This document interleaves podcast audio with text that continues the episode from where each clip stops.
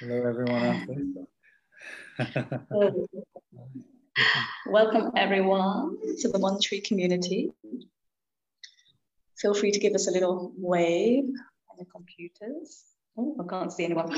Um, so we're going live um, and we're recording, but it's only the speaker's view. Um, so you don't have to worry about being seen unless you're asking a question.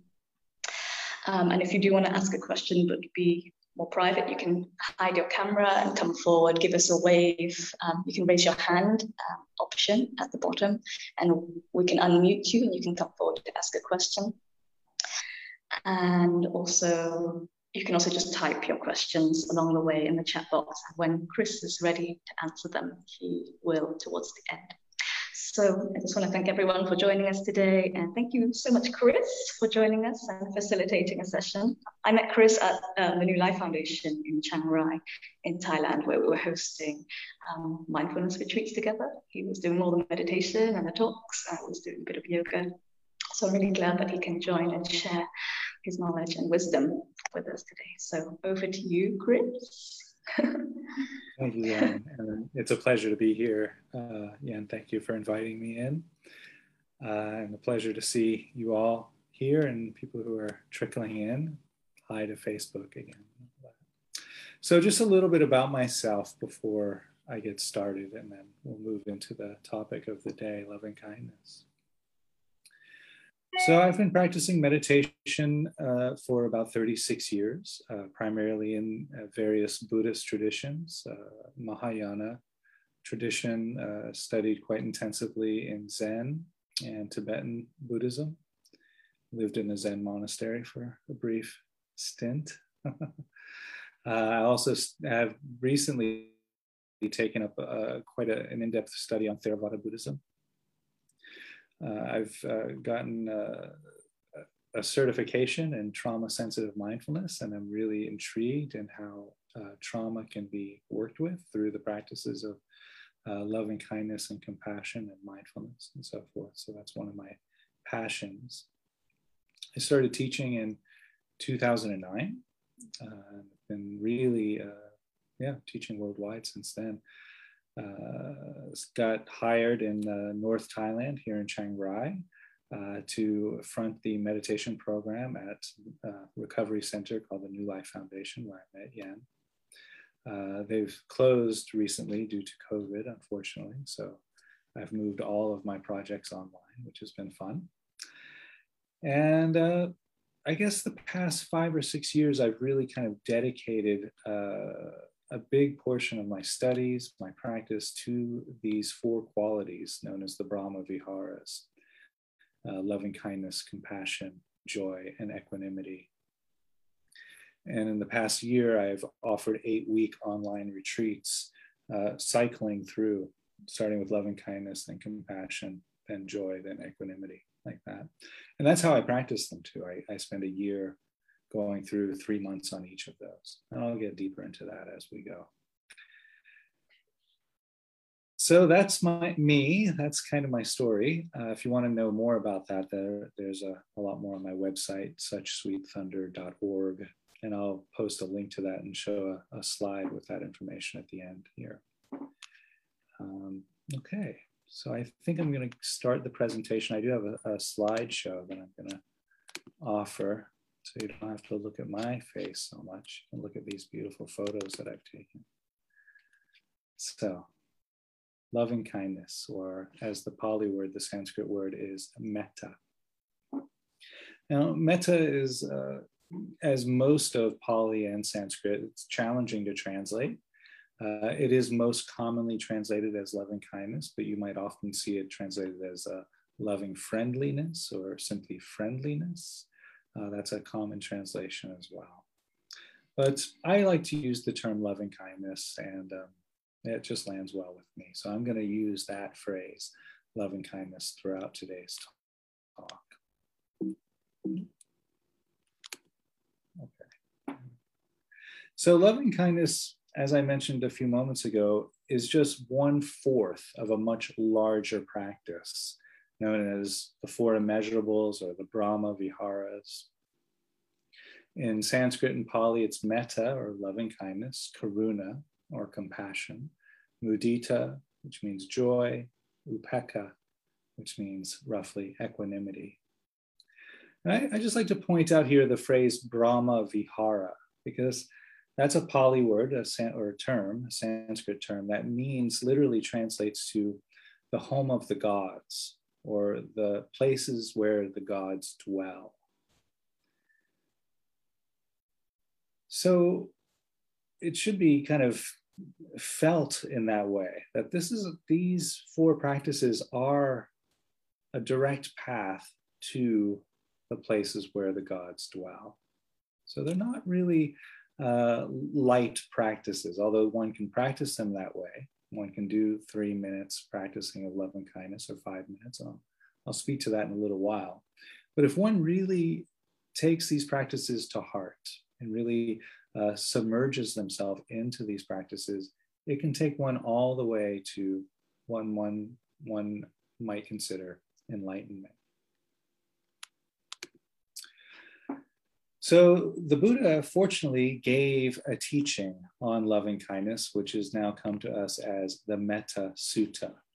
And so I'm just going to read the actual teaching from the text here. This is what should be done by those who are skilled in goodness and who know the path to peace. Let them be able and upright, straightforward and gentle in speech, humble and not conceited, contented and easily satisfied, unburdened with duties and frugal in their ways, peaceful and calm, wise and skillful not proud and demanding in nature. Let them not do the slightest thing that the wise would later reprove.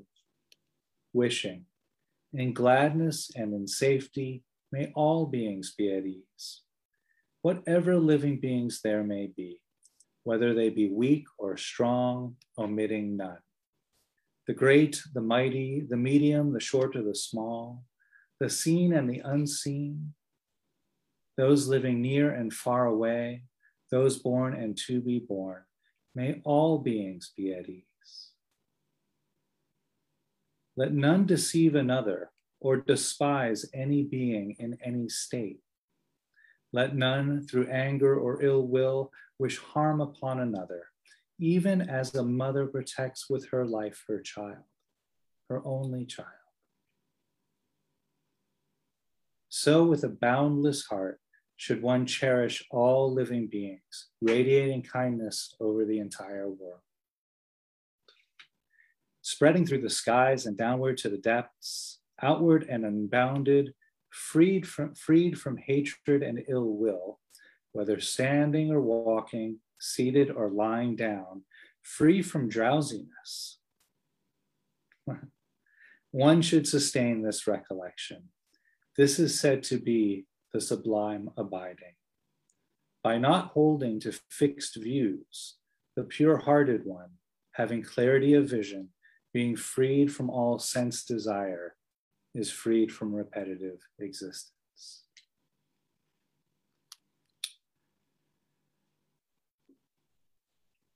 Wow. Every time I read that, I, I get a little bit moved. Uh, so from a, a, similar contemplative tradition, the Sufi tradition, we see a character named the Mullah Nasruddin. And the Mullah Nasruddin, he may have been a fictional character. We're not really sure. He may have actually existed, but he shows up in many, many teaching stories in the Sufi tradition. And so one day, the mullah was uh, asked to hold court in, in a judicial way. Uh, he was a genius of sorts, and so uh, sometimes he was asked to preside over the, the criminal court. And one day, one hot afternoon, the mullah is there presiding over the court. It seems very quiet, and a man just comes running into the courtroom wearing nothing but his underwear. And the man says, Mullah, Mullah, Mullah, you have to help me, please. I've been robbed. And the mullah kind of looks around calmly and says, Well, did this just happen to you just now? The man says, Yes, it just happened. They're getting away. Please, you have to stop them. And the mullah says, Well, did they take everything you own? The man's kind of taken aback by these questions. He says, Yes, they took everything I own. Please, they took all my clothes. And the mullah says, Well, are those your underwear you're wearing? The man says, Well, yes, but they took everything else. You have to stop them. And the mullah says, Well, obviously, they're not from this village. We do things thoroughly around here. and so I like to tell that story just to bring a little bit of levity into the presentation today, but also to, to really point out how thorough the Buddha was in delivering this talk. He does things thoroughly around here. He says, In gladness and in safety may all beings be at ease, whatever living beings there may be, whether they be weak or strong, the great, the mighty, the medium, the short or the small, the seen, the unseen, those living near and far away, those born and to be born. May all beings be at ease. And so, quite commonly, when one enters a practice of loving kindness, traditionally, and I'll get to this in a moment, traditionally we offer the practice first to ourselves, then to loved ones. That's all seems pretty easy, right? Then to people we don't know, that might be a little bit more challenging. Then to people we don't like. That's generally where people start to feel some resistance, right? But here, the Buddha gives us kind of a hint on how to do that. He says, by not holding to fixed views, the pure hearted one, having clarity of vision. So, putting down our dogma and offering loving kindness to the entire world. So, that's just one hint. Now, there have been many, many practices that have arisen from this one three page offering from the Buddhist tradition. And I'm going to try to paint kind of a wide brush here as we proceed, uh, kind of covering or touching in with a lot of the, the practices that have been offered. And all of the practices really begin with this phrase, whether it's loving kindness or compassion or joy or equanimity. All of those practices begin with the recognition that all beings want happiness and want to avoid suffering. It's in our nature. We're wired this way. It's in our nervous system, it's in our reptilian brain. Now, of course, that gets horribly distorted from time to time, and we just need to read a history book to, to have a glimpse at that. But even then, we can look and we can see that some of the, the tremendous suffering that's been caused around the world has been a misguided move towards happiness, a misguided move towards or away from suffering. So just starting with this recognition, and if in a formal practice, one might be lighting a stick of incense or perhaps saying a prayer maybe doing a bow if they wish, or if you're a secular practitioner, which actually I am mostly, uh, I just kind of, you know, get prepared, put on some comfortable clothing, kind of take a few deep breaths, and then sit down and just go through this phrase a few times. All beings want happiness and want to avoid suffering. Now, elsewhere in the Buddhist tradition, in the Buddhist texts, uh, they list the 11 benefits of loving kindness practice. And so I'll just kind of move through these rather quickly um, and uh, kind of touch in with each one of them. So you might get a feel for that. So when one brings up a practice or one enters a practice of uh, metta, loving kindness, it's said that one sleeps easily and wakes easily. And this is so because we, we're not well, loving kindness asks us to be in an embrace of our experience. And so when we're not wrestling with our experience, when we're not arguing with the present moment, we naturally sleep easily and wake easily. And the third one, you will have pleasant dreams. This is so because in that warm embrace that we cultivate towards the present moment. We're not um, holding on to tension and stress, which we might later experience in nightmares. Right? A nightmare is just the body and mind's opportunity to create a platform for us to release stored tension. So this is allowing us to, to kind of, that becomes unnecessary. People will love you. I'm going to come back to number four. I have a, I have a story about number four, perhaps. Uh, but it's not like a, well, yeah, we offer this radiant warmth of loving kindness to the world, and people gravitate towards that. Uh, there's actually a scientific proof of this now. It's called uh, limbic resonance. And so, as we begin to vibrate to uh, a frequency of loving kindness, people feel that and they start to vibrate to that frequency as well. Devas will love you and protect you. So here's where I have to kind of, uh, you know, if you don't believe in devas or celestial beings, that's fine. It's really just pointing at that um, because people do find their comfort in our company, uh, we find ourselves less and less in dangerous situations. External dangers uh, won't harm you. So, so this I have to put a warning around as well. Uh, if you find yourself in a fire or somebody's pointing a gun at you, don't start meditating. It's not the time. but again, here, because this quality of loving kindness has this magnetic quality to it, uh, we find ourselves less and less in uh, well confronted with external dangers, if you will. Your face will be radiant. Well, I don't know. Maybe my cat gave me a good scratch across the nose this morning, but uh, yeah, you can be the judge of that. uh, your mind will be serene. I really don't have any way to attest to this. I could just tell you all that uh, I've been practicing these practices for many, many years. And the quality of serenity in my mind is, is uh, quite pronounced as a result of these practices. Uh, you will die unconfused.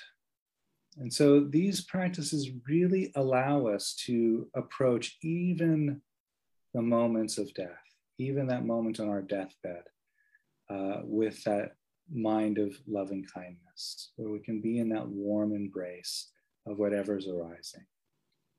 And 11 kind of ties into that. You will be reborn in happier realms.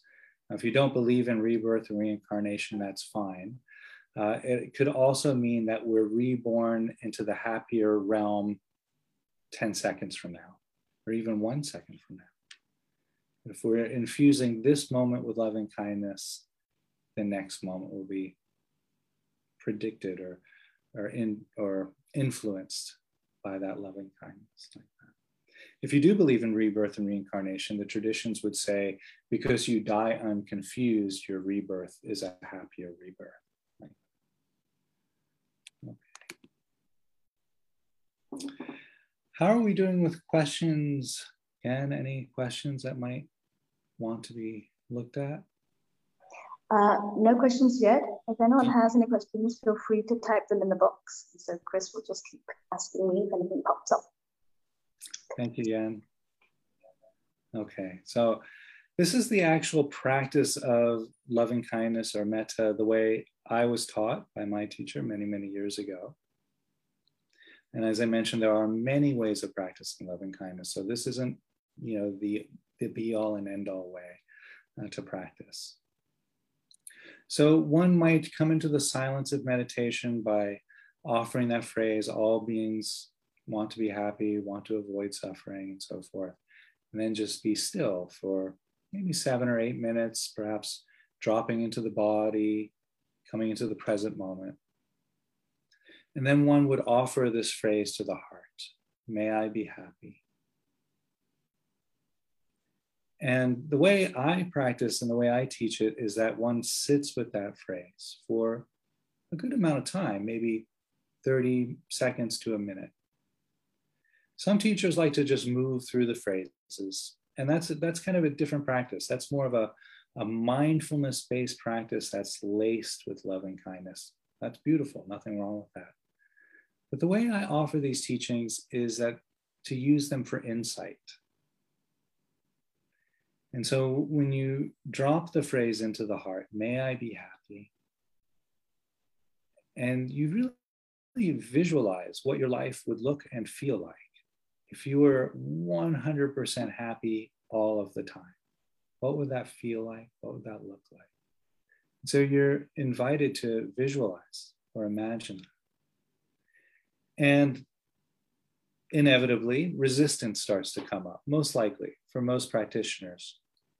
And that resistance could look something like, oh, that'll never happen to me, or it's impossible for people to be 100% happy all the time, or, or that's ridiculous, or, you know, that's all good. That's all resistance.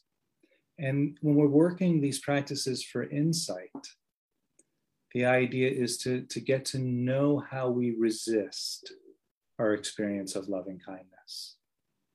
Because when we when we become intimate with our resistances, we start to recognize how they appear time and time again when we're not meditating, when we're off the cushion, so to speak, in our day to day experience. And when we start to feel that, oh, there's that tension there. There's that thought, oh, that'll never happen, or I can't be happy like that. We notice that we can say, oh, there's there's loving kindness here. Let me put that resistance aside and feel into what's here in the present moment.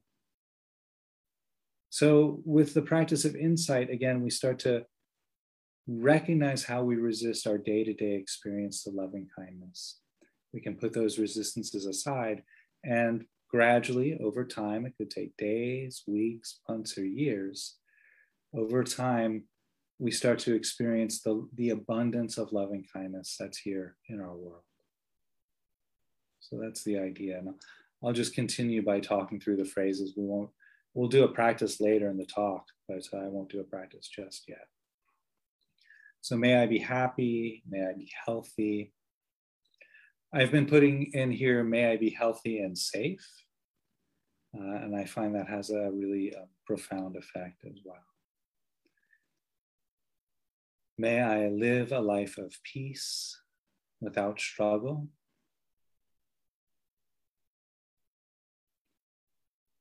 May I open to things just as they are. May I experience the world opening to me just as I am.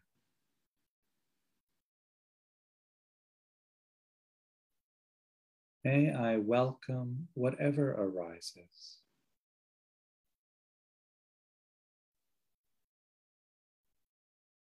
And so here, just kind of moving through the phrases rather swiftly, as one might do when they're just practicing these practices with the practice of mindfulness, using the phrases as a point of present moment awareness, like that. Beautiful practice as well. And as we went through the phrases there, uh, you may have noticed a resistance. Beautiful, beautiful. Uh, and I like to mention that because oftentimes people, when when they feel a resistance in the practice, they feel like they're not doing it right.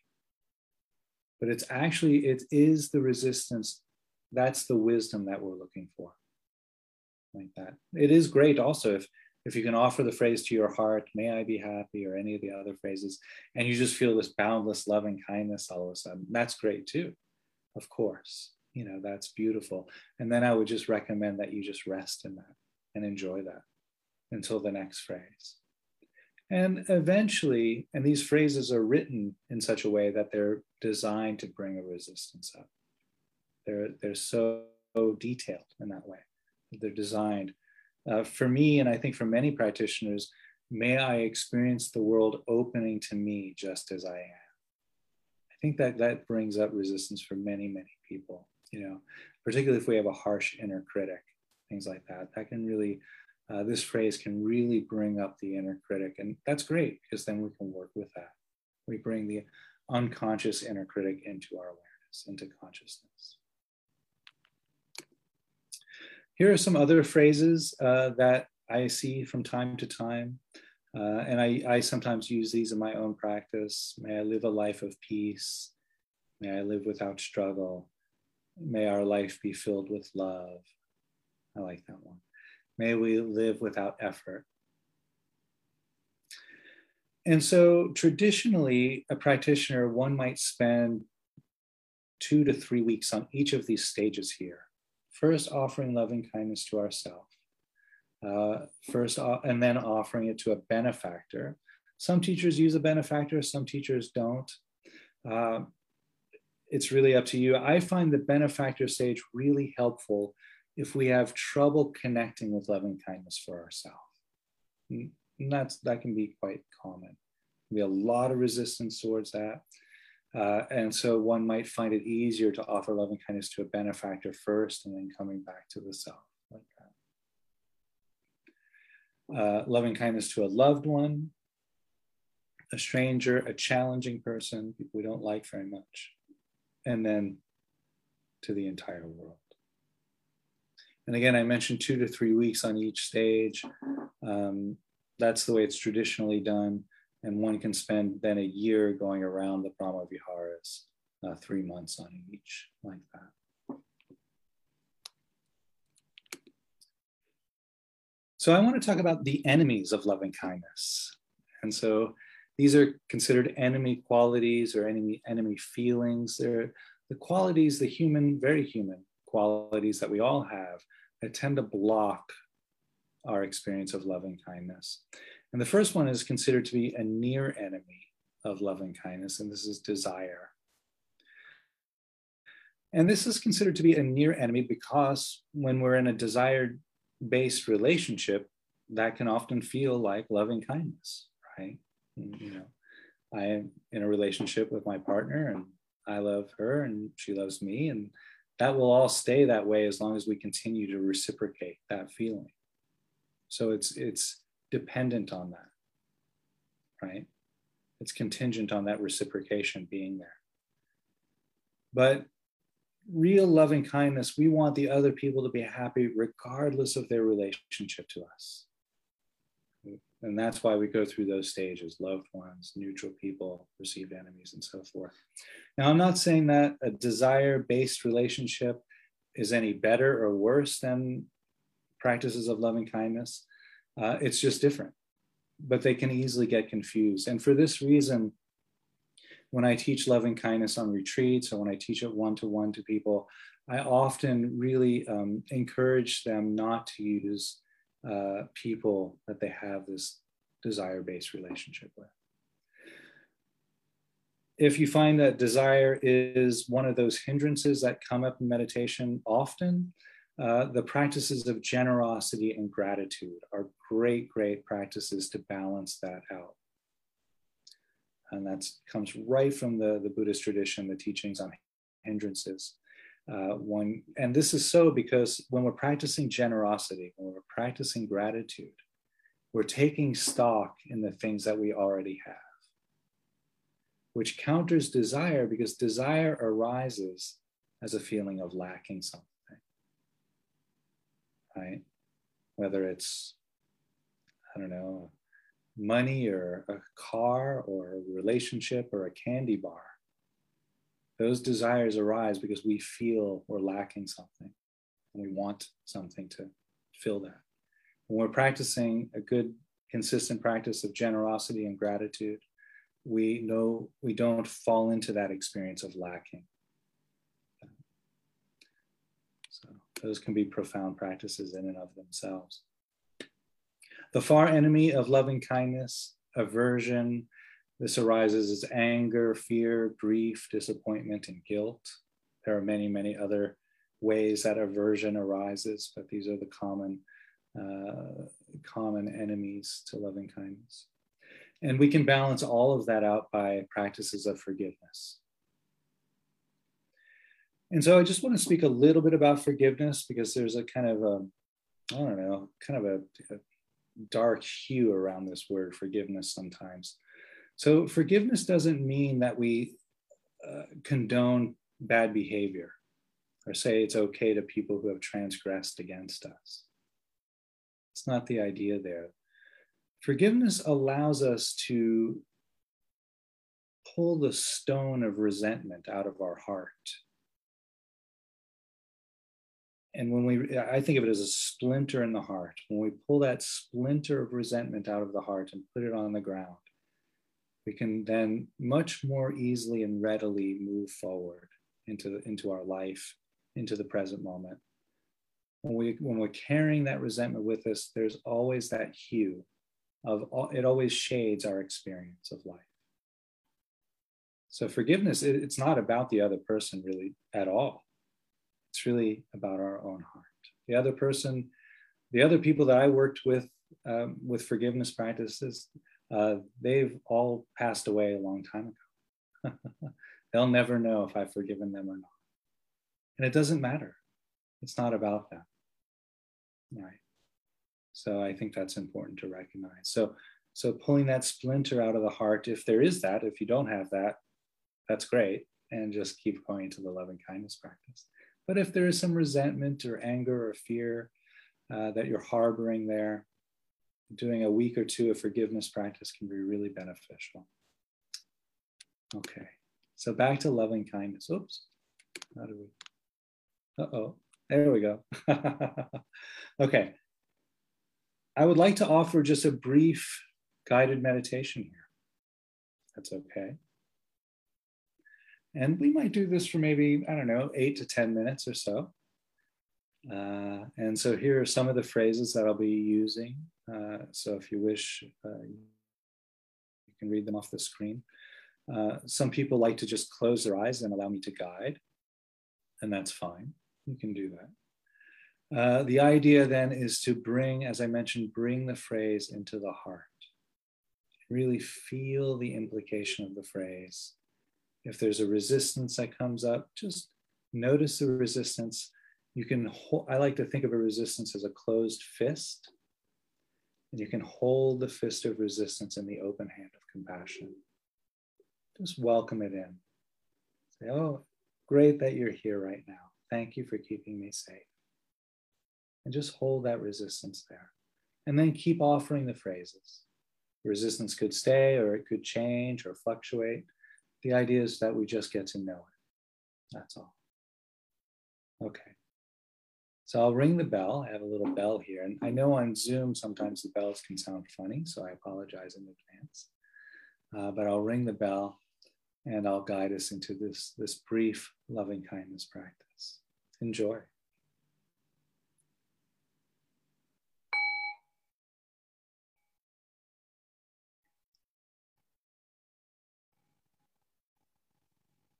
And so the invitation here is really just to arrive into this present moment.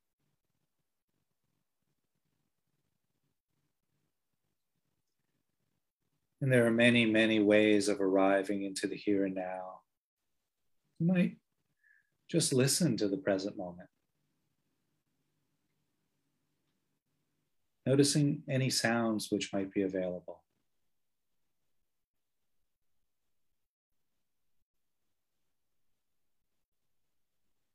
Sounds are always direct guidepost back to the here and now. It can be a great support for meditation practice. So perhaps allowing one sound or the entire soundscape to remind you of the here and now.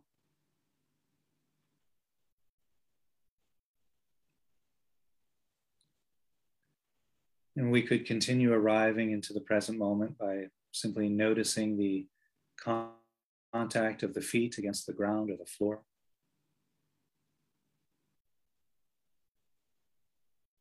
You might also notice the weight of the body against the cushion or chair or mat.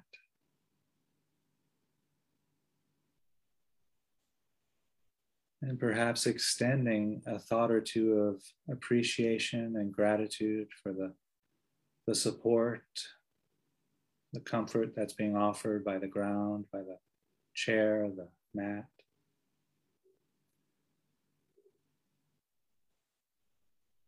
Recognizing that the, the floor or the chair are really substitutes for planet Earth.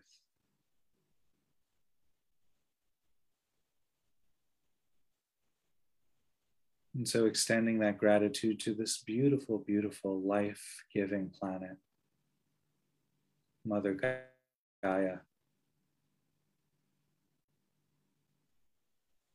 And planting our place in this ground, this beautiful planet.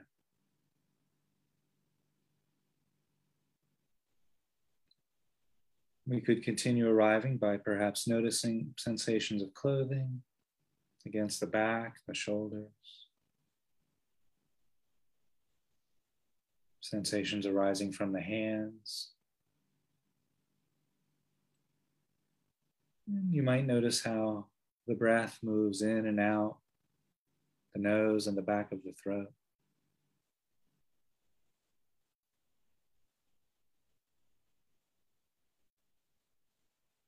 And while we're here noticing the breath, you might notice the rising and falling of the abdomen.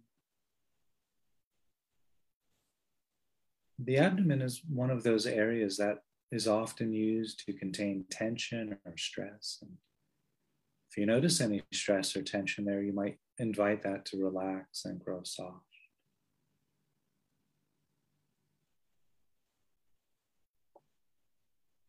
And so just feeling into the breath as the breath moves through the body, feeling the body in this posture, whether you're seated or lying down or standing up, and listening to the sounds.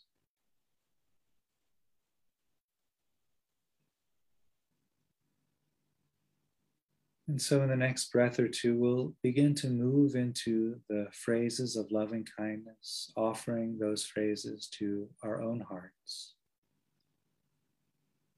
With each phrase, visualizing or imagining our life unfolding just as the way the phrase implicates.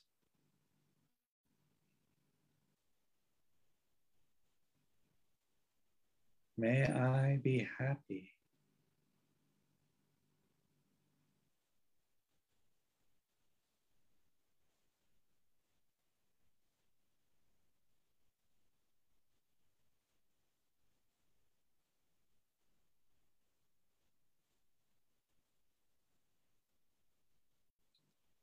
May I be healthy and safe.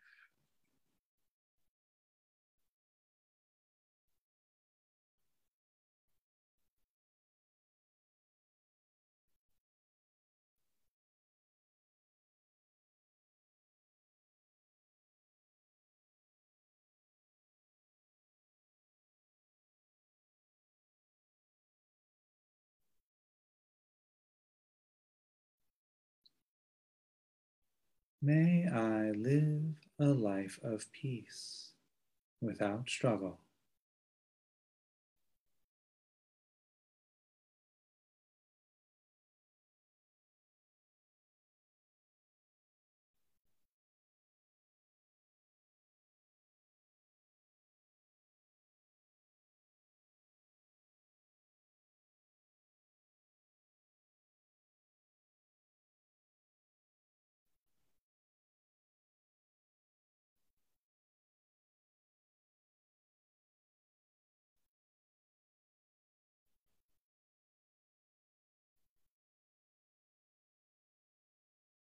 May I open to things just as they are.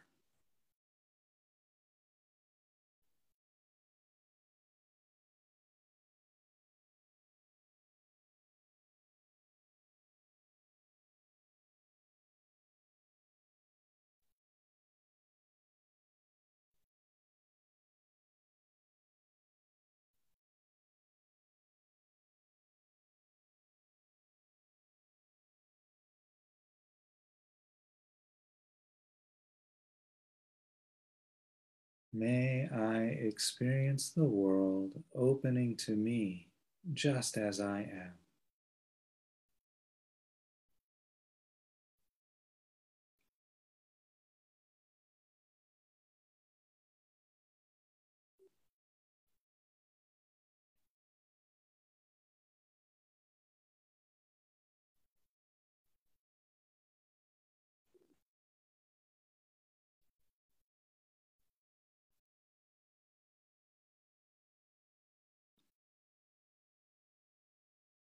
May I welcome whatever arises.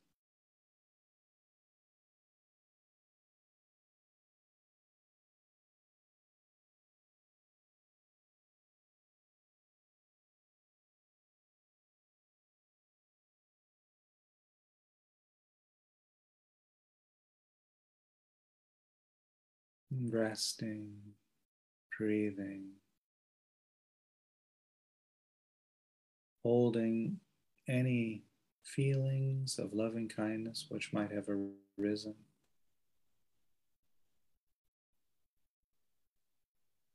Holding to any resistances which may have arisen during the practice.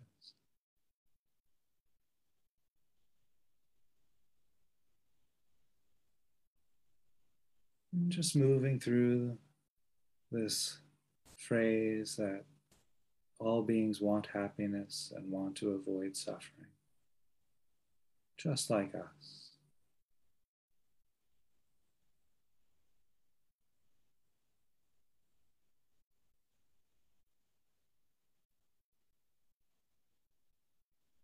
And so, in the next moment or two, I'll ring the bell and I'll bring us back into a conversational space.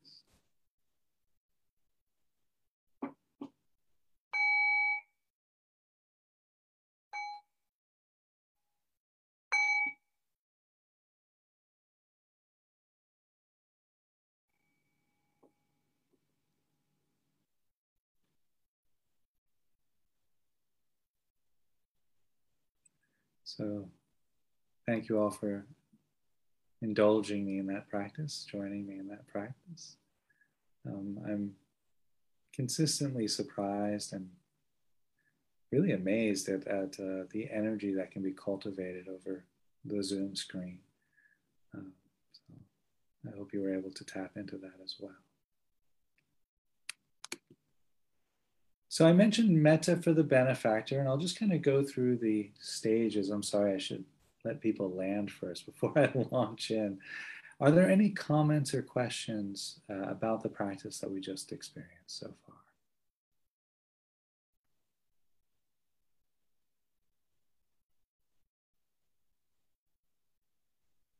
I think everyone's a bit shy. all right, all good, all good.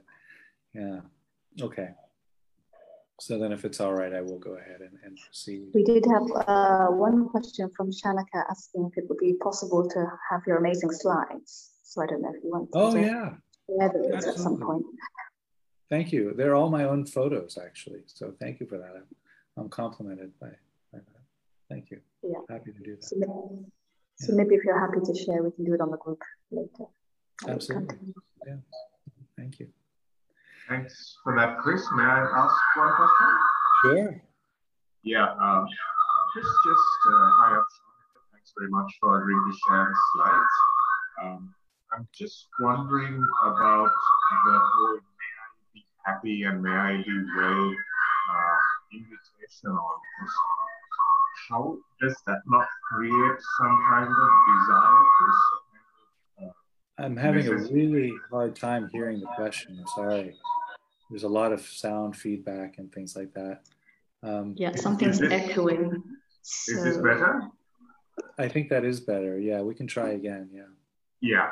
Um, I was just asking Chris whether uh, the whole aspect of saying, may I be happy, may I be well, does that create some sort of a desire or craving for those states? And is that something that we can do while also wanting to accept ourselves for who we are and where we are, which might be kind of a suboptimal state of happiness and well-being? Mm. Yeah, great question, uh, Shana. Shanika? I hope I'm saying Shanika, yeah. Shanika, yes, well done. Okay. Thank you, Shanika, for that question. Um, yeah, it's, you know, true that we Chris, might... could you just repeat that question one more time because it was still coming out very loud, so I didn't quite catch it. sh- shall I paraphrase it back, perhaps? Or? Yes, please. I think that would be. Okay, great. so the way I understood the question, and I might have gotten it wrong, but the way I understood it was that in doing these practices, we might start to desire this quality of desire for the quality, uh, this quality of desire may arise for the loving kindness that we're cultivating, right? And that's understandably that that might happen, particularly if we're kind of if we feel like we're not happy. And so, how do we work with this when we? I think the the word used was a subpar uh, state of happiness. Um, so, yeah. So, great question. And it, it is actually the reason why we come to a practice of, of well, any meditation practice or any contemplative practice, uh, there is this quality of desire that brings us to the practice, right? We desire our life to be better. We desire something to be different, a way out of suffering, perhaps, right? Uh, and that the Buddha actually recognized that as being a healthy desire is one of the, the, the powers of spiritual practice. Uh, and so to, to acknowledge that and to, to use that as an energy, as a way of cultivating energy for the practice. So that type of desire is a little bit different, what the Buddha would have, would have called un, unworldly desire. But if we're cultivating a type of you know, a, perhaps a warmth or an openness. You know, the, the, the metta phrases here, the ones that I like to use, may I open to things just as they are. It's this real uh, call to embrace the experience of life, right? May I welcome things just as they are, right? Things like that. Uh, and so that can feel quite good in the practice, right? And, but then we may maybe we move about our day and we find that we're just as reactive as before, and so we might start to kind of desire that that um, that feeling. Uh, so just to recognize that that desire is what brings us to the practice, and to let it go. If we feel like good feelings coming up in the practice, to be able to say, "Oh, that's just what the practice brought today." It might be here tomorrow. It might not. So really, to come to each practice with kind of a beginner's mind and, and to, to allow what reveals itself in the practice to be known, but not to try to, to push for anything. If you notice you're pushing for a particular quality in this practice or in any practice, it really means that you've kind of created a model for, in this case, loving kindness, and then you're trying to move towards that model. So if you can really be in the present moment, of the practice, and just do the practice show up, accept the results. Actually, what tends to happen then is the loving kindness brings you to an even better place, to an even more open and accepting place than, than what we can imagine. So the idea is to, to, to let that, that type of desire go, any kind of model that we're creating that we think we might want to achieve in a practice, to allow that to, to go uh, and also that desire can be balanced again by the experience, by rather the practices of gratitude and generosity. Putting a, a sense of gratitude into anything about your life. It could be something very small like the, uh, there was a time in my life, I can get a little personal here, uh, when I was actually really quite destitute. I had very little. I was really, um, uh, as some might say, close to the bone uh, living life very close to the bone. Uh, and I started a practice of gratitude. It was quite profound. Uh, I was finding gratitude in the blueness of the sky, gratitude in the greenness of the trees, or the purple of the flower, or just the simplicity of the breath. So, so it can be that basic, but it's just the feeling of gratitude and when we can cultivate that feeling of gratitude by a, a really consistent practice of generosity, of perhaps keeping a gratitude list, uh, other forms of, of, gratitude practice, which I could get into perhaps in a, in a separate session. Um, it really helps to counter that asking something from the practice, desiring something from the practice the practice is going, going to bring us uh, whatever we're ready for. But if we start if we start desiring something from that practice, uh, there starts to be kind of an imbalance that arises there. Did that, that answer your question, Shanika?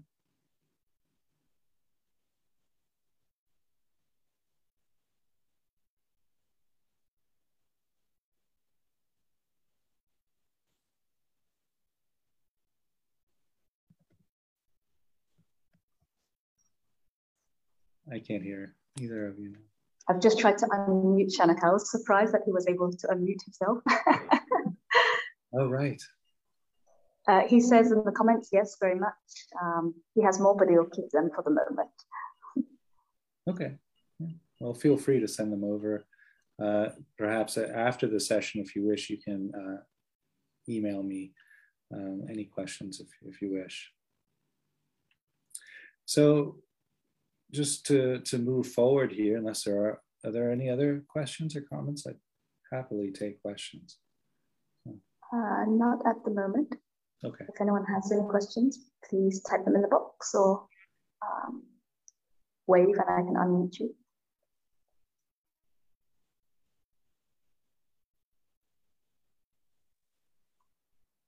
Back to you, Chris. okay.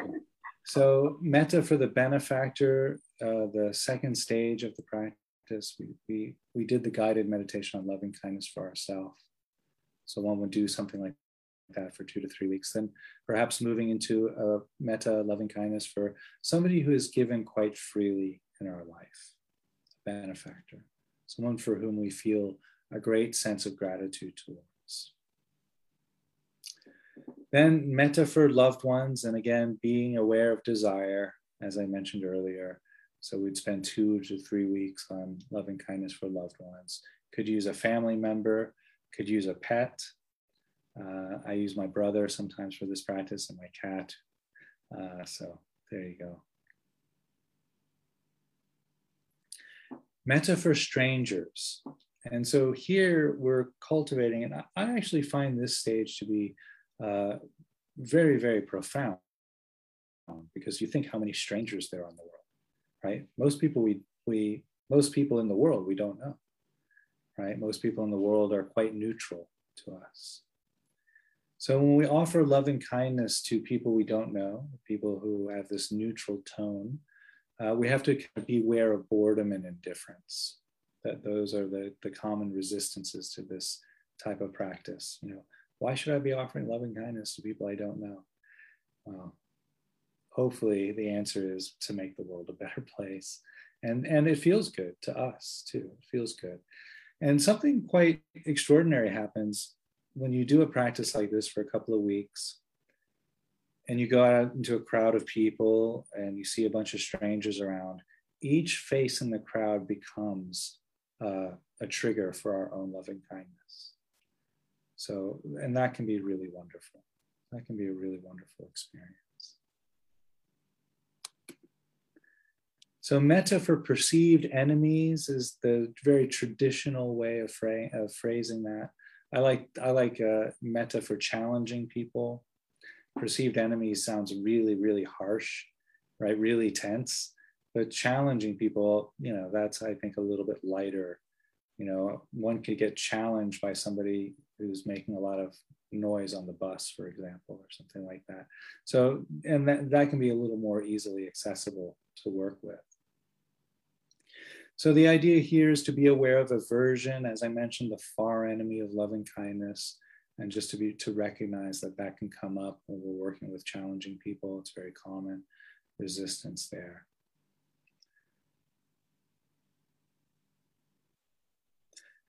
And the last one is loving kindness for the world. And kind of similar to loving kindness for neutral people or strangers, as I mentioned, the world is, you know, so many billions of people that we don't know. So, offering love and kindness to the entire world, we could also include all of the animals, all of the trees, and really Mother Gaia herself, pouring our wishes of love and kindness out to the entire world. And as the Metta Sutta said, right? The great, the mighty, the medium, the short, or the small, the seen and the unseen, those living near and far away, those born and to be born. And I, I really love the, this without holding on to fixed views. Because in my own experience, my own practice, and when I've taught this to others, it's usually the people who have different opposing political ideologies or opposing belief structures or you know something that that goes against those views that we hold on to those fixed views. And so, without holding on to fixed views, we can move forward and really, really honor the, the intention of offering love and kindness for the entire world.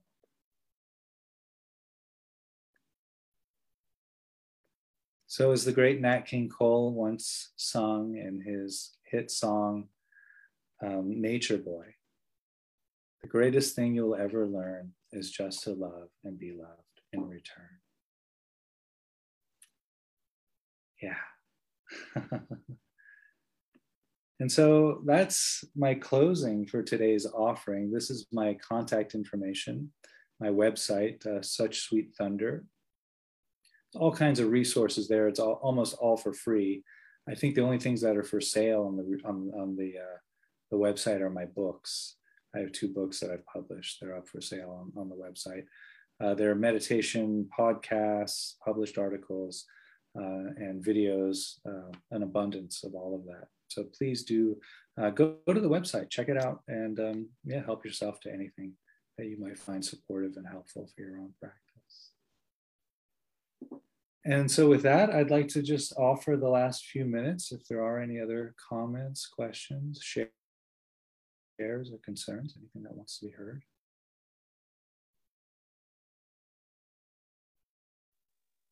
Let me stop sharing here. I want to see the room. I can get a ch chance to see the room. So um, I've been asking every facilitator if they wouldn't mind uh, sharing a little tidbit of homework, like a five minute job that we can maybe right. take home and do each day. And then if people want, they can log in a bit earlier for the next session and we can try and have a conversation. Um, I really want to encourage that connection. So it just doesn't feel like we're talking to a camera. so Absolutely. Thank you so much. Thank you so much for reminding me of that, Yen. So yeah, if you wish, uh, go forward and, and do the, the practice that we did. Uh, you can access it here on the recording, uh, or I can post a, a guided meditation uh, that I have from my podcasts, if that, that might suit you better. Uh, and uh, do the loving kindness for yourself and just feel how that is. Now, I, I know I talked us through uh, all of those stages, and that's really the traditional way to do a full loving kindness practice. One might spend a few months doing it. Uh, I do have a couple of students who are just doing loving kindness for themselves for a year. And, and that in itself is a really rich practice. So it's not that you have to do it in that format. Uh, and when we do work with loving kindness for ourselves in that way, in a really, really deep, deep way, uh, you start to, to really, well, you start to recognize that there's actually no difference. That we feel towards loved ones in a certain way, but that feeling comes up to in us, in our own body, in our own heart, in our own mind. So if we're, we're practicing loving kindness for ourselves, it is indirectly loving kindness for loved ones. Same thing with neutral people or strangers. We feel about neutral people and strangers, and it's our feelings. And so, if we're practicing loving kindness for ourselves, we're practicing accepting, opening, and embracing those feelings. Same with challenging people and to the entire world like that. So, it really can all be done in that one practice. Many, many people and practitioners like to do it in segments, and I found that to be very productive. But anyway, for the homework, do the do the practice of love and kindness for yourself. Such a beautiful and complete practice in and of itself. So, yeah. Thank you, Yen, for, for reminding me. Thank you very much, Chris. And thank you, everyone, uh, so much for joining us at One Tree. I do hope you'll give the little homework practices that go and tune in a bit earlier next week and we can have a few questions before we start the next session.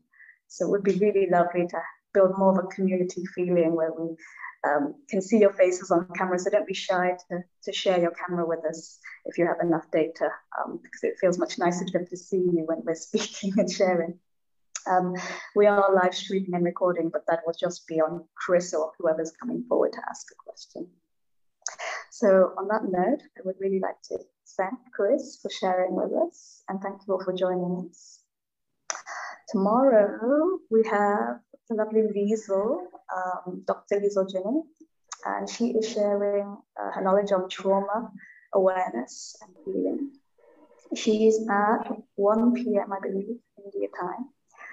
So definitely tune in tomorrow. Um, I will share all the links and um, Chris's uh, slides on the group chat. And um, a donation link is also available for anyone who feels to support us. And I think that's it. Any final comments, Chris? Thank you all for being here. It's really been a pleasure to offer the, these teachings to you all, these very profound teachings. And uh, thank you for tuning in. And uh, we'll see you at the next one. All right. And on that note, we'll sign it. Thank you, everyone. Thank you, Chris. Thank you. Thank you.